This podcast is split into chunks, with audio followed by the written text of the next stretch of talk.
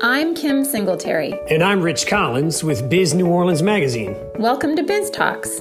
Each week, we reach beyond the pages of Biz New Orleans Magazine to bring you in depth conversations with members of the business community. From the names everyone knows to the ones destined to make their mark, we'll dive into the top issues, best practices, successes, and failures of every industry that calls Southeast Louisiana home. Hello, everyone, and welcome to today's podcast. Jeff Strain is a video game programmer whose new studio, Possibility Space, is headquartered in downtown New Orleans. An icon in the industry, Strain is the founder of Undead Labs, which makes the State of Decay video game series, and co founder of ArenaNet, makers of the Guild Wars online role playing game. Jeff Strain, welcome to the podcast. Thanks, Rich. I appreciate being here. And actually, I should say, welcome to New Orleans. Yeah, I definitely appreciate being in New Orleans. Uh, this is uh, a place that uh, we've wanted to live our entire married life, and so it's great to finally be here. Well, good. I'm going to ask you a little bit about how you got here and the behind the scenes story there. But first, for our listeners who aren't immersed in the video game industry, can, can you talk a little bit about how it's evolved during the time you've been active, and, and also where do you see things going? Big sure. picture. Yeah, so uh, I've been in the game industry since 1995, uh, shortly after my wife and I got married. Uh, and I started in the industry right at a time when it was just starting to be considered a legitimate way to make a living. Right. Uh, you know, it, it had definitely uh, been around for the previous 15 years as somewhat of a hobbyist endeavor. Uh, this was at a time in the, you know, the 80s and uh, early 90s when it was still all about uh, Microsoft Windows versus Apple Macintosh and uh, DEC and NEC and the difference between mini computers and microcomputers and the ascendancy of IBM. And so uh, games were at that time uh, kind of the hobbyist fringe side of, of commercial software development.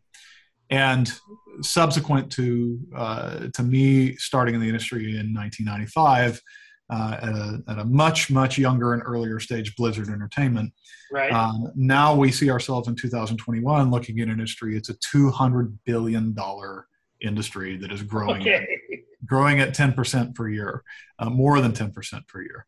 Uh, so it is a, a massive industry uh, and growing faster than any traditional form of entertainment um, and certainly is a place to make a legitimate living now uh, which is uh, which is great given uh, our goals for being here.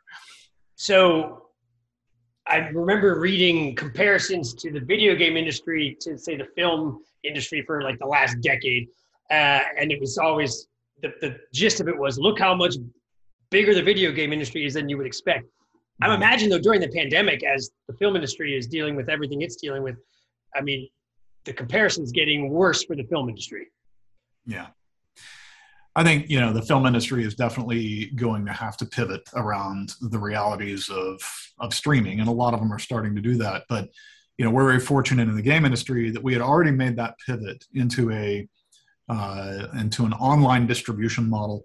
Uh, you know, a lot of the people who are familiar with the early days of the video game industry think of, you know, the Miss Pac-Man arcade machine where you plugged in quarters. That was obviously something that was very uh, physically based. And then uh, through the the rise of the home game consoles, it was still very much the case that uh, that it was all about the physical discs and uh, you know going to the store to buy your copy of um, you know NBA or uh, you know Madden 2012 or whatever it was you were playing at the time. But over the past decade, really.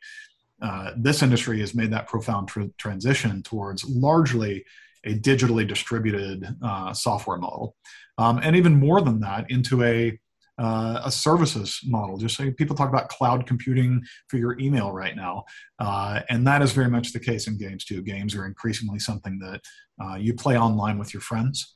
Uh, rather than popping a disc in and playing by yourself. And so it is uh, absolutely the case that during the pandemic, one of the economic bright spots, uh, even beyond the, the kind of larger tech industry, was the game industry really thrived. People were looking not only for entertainment, but social connections. And that is increasingly what we're seeing with video games is that they are becoming social hubs for, for people. So I was going to ask where you feel things are going, and it sounds like you just hinted. Is the social aspect that's is that the future? It is uh, definitely for uh, possibility space and the kind of games that we're making and the the market trends that we're looking to be uh, in to capture. Um, there is a, uh, a, a, you know in many ways the pandemic kind of accelerated trends that we already saw, and those were especially for a younger generation of uh, Zoomers and Gen Z coming into our market. They are playing 20% more games than than generations before them, which is staggering. And the reason is because uh, for them, it is increasingly a place to meet and uh, spend time with their friends, uh, and and not just in kind of the the surface ways of wearing a chat headset or typing on a keyboard to somebody, uh, but actual profound experiences, uh, emotional experiences, engaging gameplay mechanics that are built around those kind of social dynamics and, and, and giving people a reason to be online together uh, rather than just you're in that race car and I'm in this race car and we're going to see who can get around the track the fastest. I, the way I'm experiencing this is uh, when I would uh, shout to the kids that dinner's ready. Uh, I learned over the last five five years or so that they can't just turn the game off because they're with some other people that they know and the other people are relying on them to complete some action you know, so yeah. they don't have to be just, no, I need, I need five more minutes. And it was a legitimate request.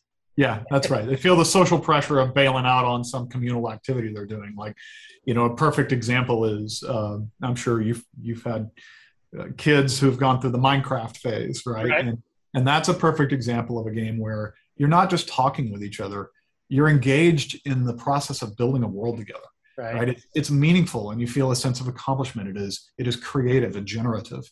Uh, and at the end of it there's there's a, a sense of social connection because you've accomplished something together that you're proud right. of. Yeah. Yeah which is why you know i probably was a, a really bad dad that time i unplugged everything because i was frustrated you know? It's like dinner's ready.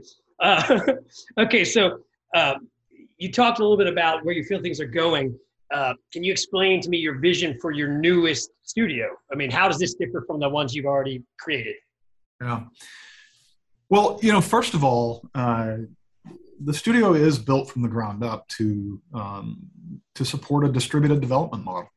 Uh, we are based in New Orleans. We will have our operational hub here. We will have a lot of our uh, support infrastructure here, and definitely um, our investments in uh, in, in building a new talent pool based on you know uh, investments in the local region here.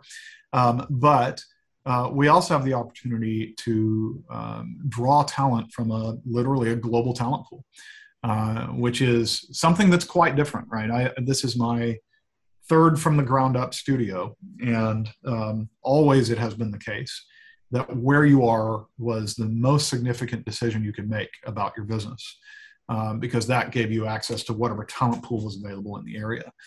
Um, but we are very much in a different world now. And if you have the opportunity, you know, we have the opportunity to build from the ground up around this distributed model. The, the pandemic and the way the game industry thrived through the pandemic showed us that that was not only possible, uh, but for many developers, really talented developers now who've been in the same company for 10, 15 years, they're looking for those opportunities to just live where they want to live you know whether that's uh, be with their families or just be in a beautiful part of the world or like me just live in a place they love right?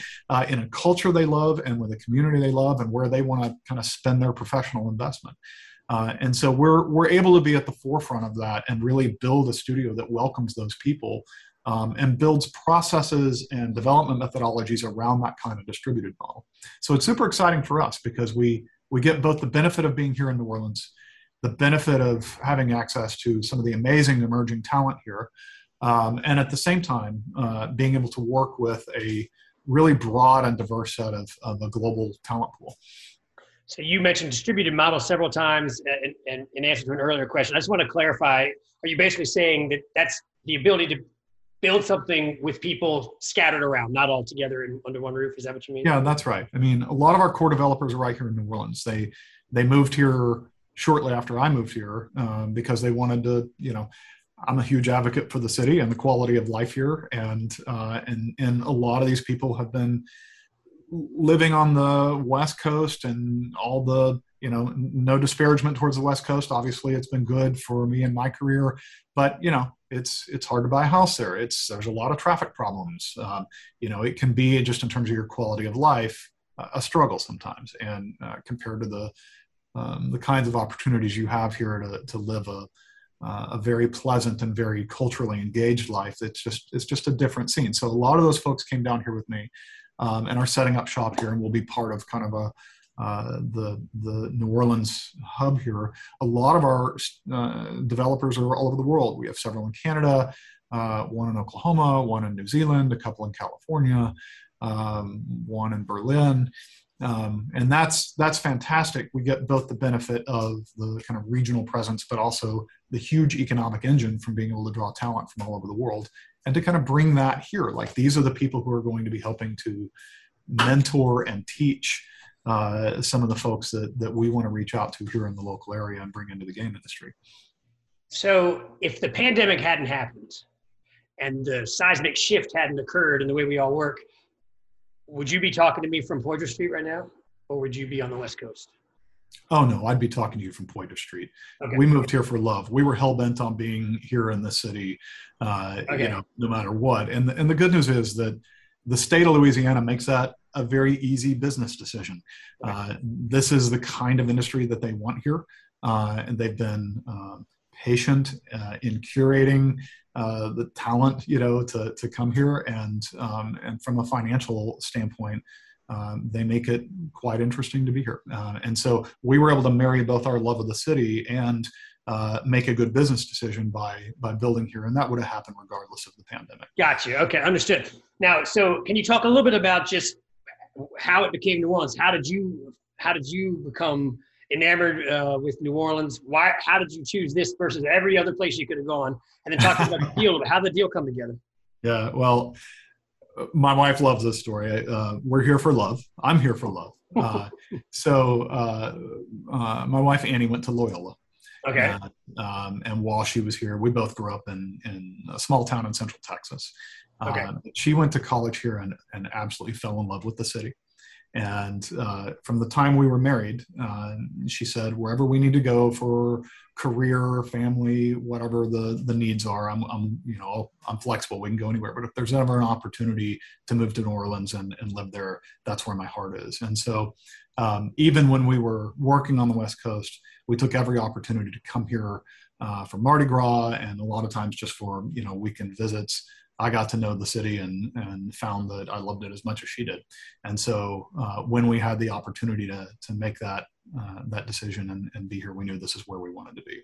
And especially, uh, you know, Rich, there's a, a component to this of, um, you know, we've had a good run uh, on the West Coast. There's a lot of opportunities there in this industry um, on the West Coast, and and we took advantage of those, and and and they were good to us, right? And so for a lot of, uh, for you know, we're, we're very aware that those opportunities aren't equally distributed uh, around the United States. That there are parts of the world where this thriving, uh, wonderful industry where people can, you know, realize so much creative expression and and really be part of, as the numbers we were discussing earlier, part of that kind of growth trend um, that those opportunities aren't aren't everywhere and they're not here. And so for us it was the love of the city and also an opportunity to come build here and start creating some of those on ramps into this industry right here in new orleans. I got you. And so how long had you been talking behind the scenes with you know gno inc and whoever else it was that you were working on to put the deal together? How how how long did this take? Uh, josh Fleig and grady fitzpatrick uh, have been talking to me since I think probably 2017. Okay, uh, you been, they've been courting you for five years. They have been, yeah. Uh, and and uh, uh, I always tell this joke. They came up and visited me at my studio in Seattle, and told me how uh, great the state of Louisiana was, how uh, how much the uh, governor and the legislature really wanted to build this industry here and took me through all the, the programs that made that um, attractive.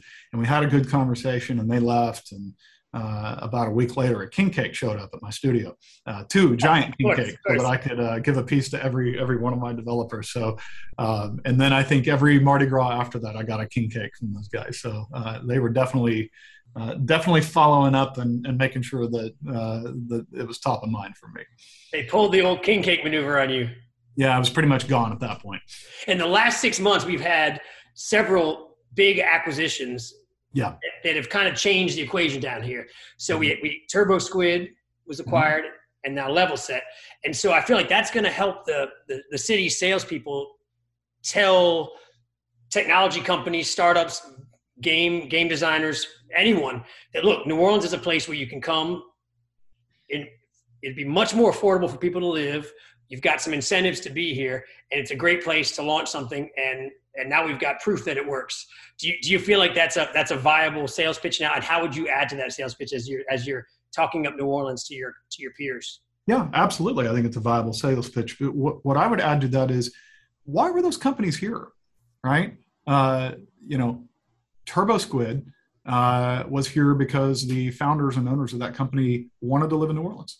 Uh, as you probably know, there's a Microsoft studio here as well, uh, right. the New Orleans division of inXile um, and um, and they're here because the principals of that studio wanted to move here, right? They wanted to live in New Orleans, and this again to me is what's powerful here is that you get to marry both the the desire to live in a in a creative and interesting and frankly pleasant part of the world um, with the the business rationale behind it. Both of those studios were able to take advantage of some of the incentives that the state provides uh, to operate a, a, tech business here, or certainly an entertainment business.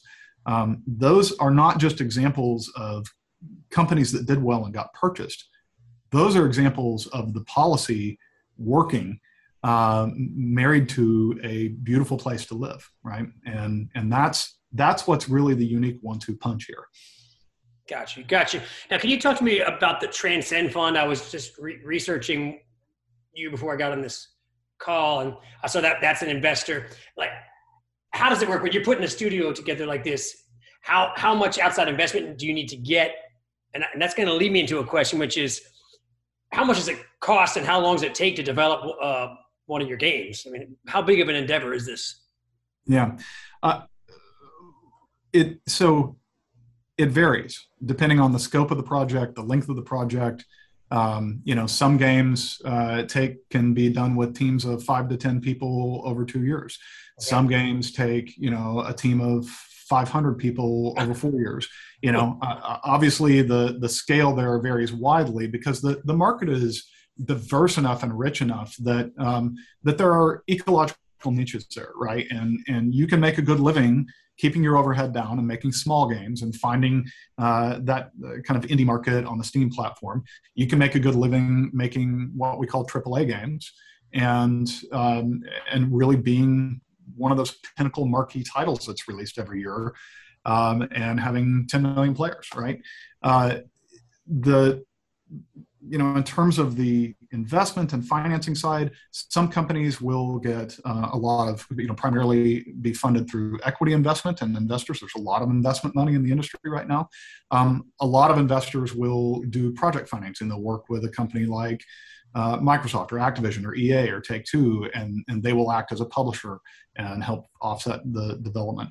Um, some companies will take a hybrid approach of both of those. Um, other than Transcend's early stage investment, um, we haven't announced any of our partnerships or how we're uh, structuring the financing around the company, but I can tell you that um, of the range of investment, of the um, scale of products that we are building, um, it's definitely on that larger side, uh, on the more ambitious endeavors. Yeah. AAA.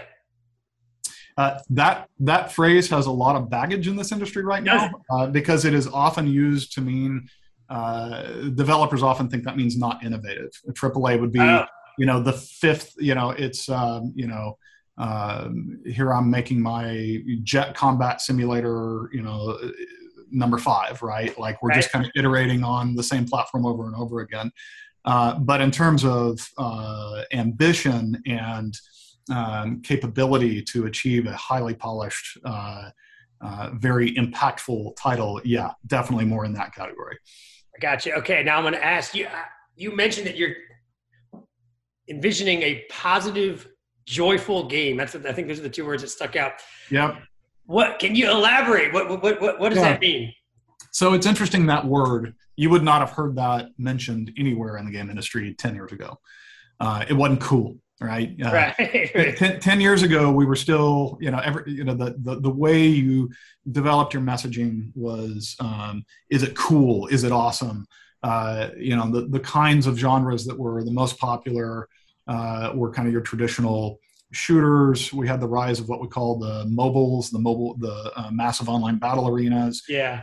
Uh, you know, um, the uh, League of Legends uh, type of games, and then we had what we called the uh, battle royale type games like Fortnite and, and, and PUBG. Um, there's been a real shift and a trend developing over the past five years, and this is really driven by a lot of what we were talking about earlier about uh, the influx of uh, Gen Z and, and younger players into the market who have different needs and different expectations. Um, and they are looking for these more profoundly social experiences. They also they also want games to make them feel good. They want it to be a pleasant experience.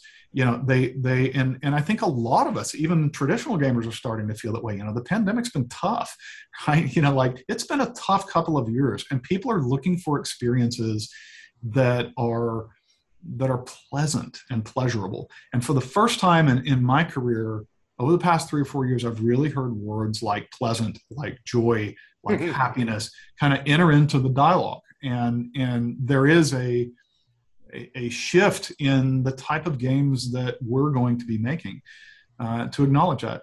A perfect example is you probably saw in the middle of the pandemic, uh, Animal Crossing just blow up. Yeah, right? Right. that's a so that's a franchise that's been around for 15, 20 years.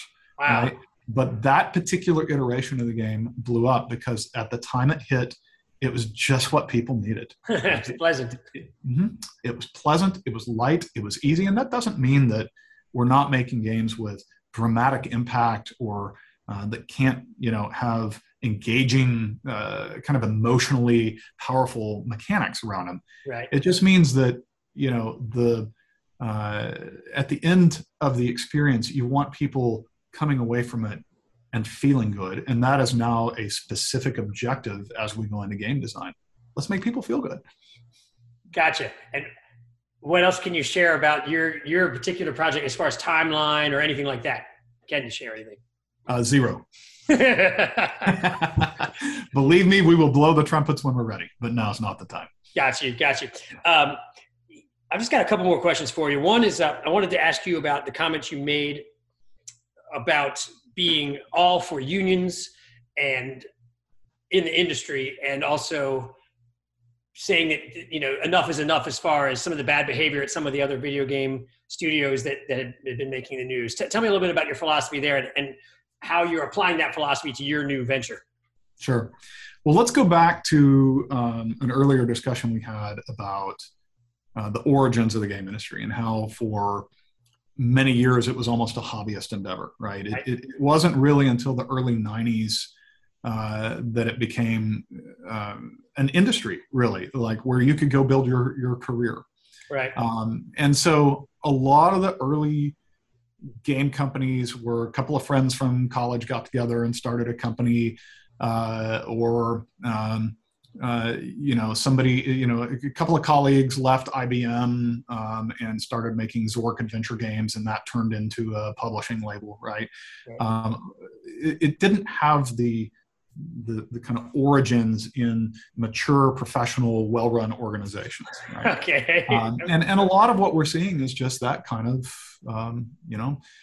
Old boys club type of foundational mentality that propagated down through the years that still has not been reconciled against a more professional way of operating and more professional you know mechanics um, so you know where i am with this is you know the studios i've built um, i've always tried very hard to uh, to make them um, fair and equitable places to work uh, to be aware of some of the abuses that have gone on in the industry but but what I'm very aware of is that uh, that's just me having good intentions, right? Right. And and really the problems that we see with some of this behavior is not so much that there's not people with good intentions as it is there's no structure to reinforce how they should be operating. And so my my call for unionization um, was not so much that I believe it's my job to go drive that. Uh, you know, I'm a I'm a studio head, right? Like you know, I build businesses.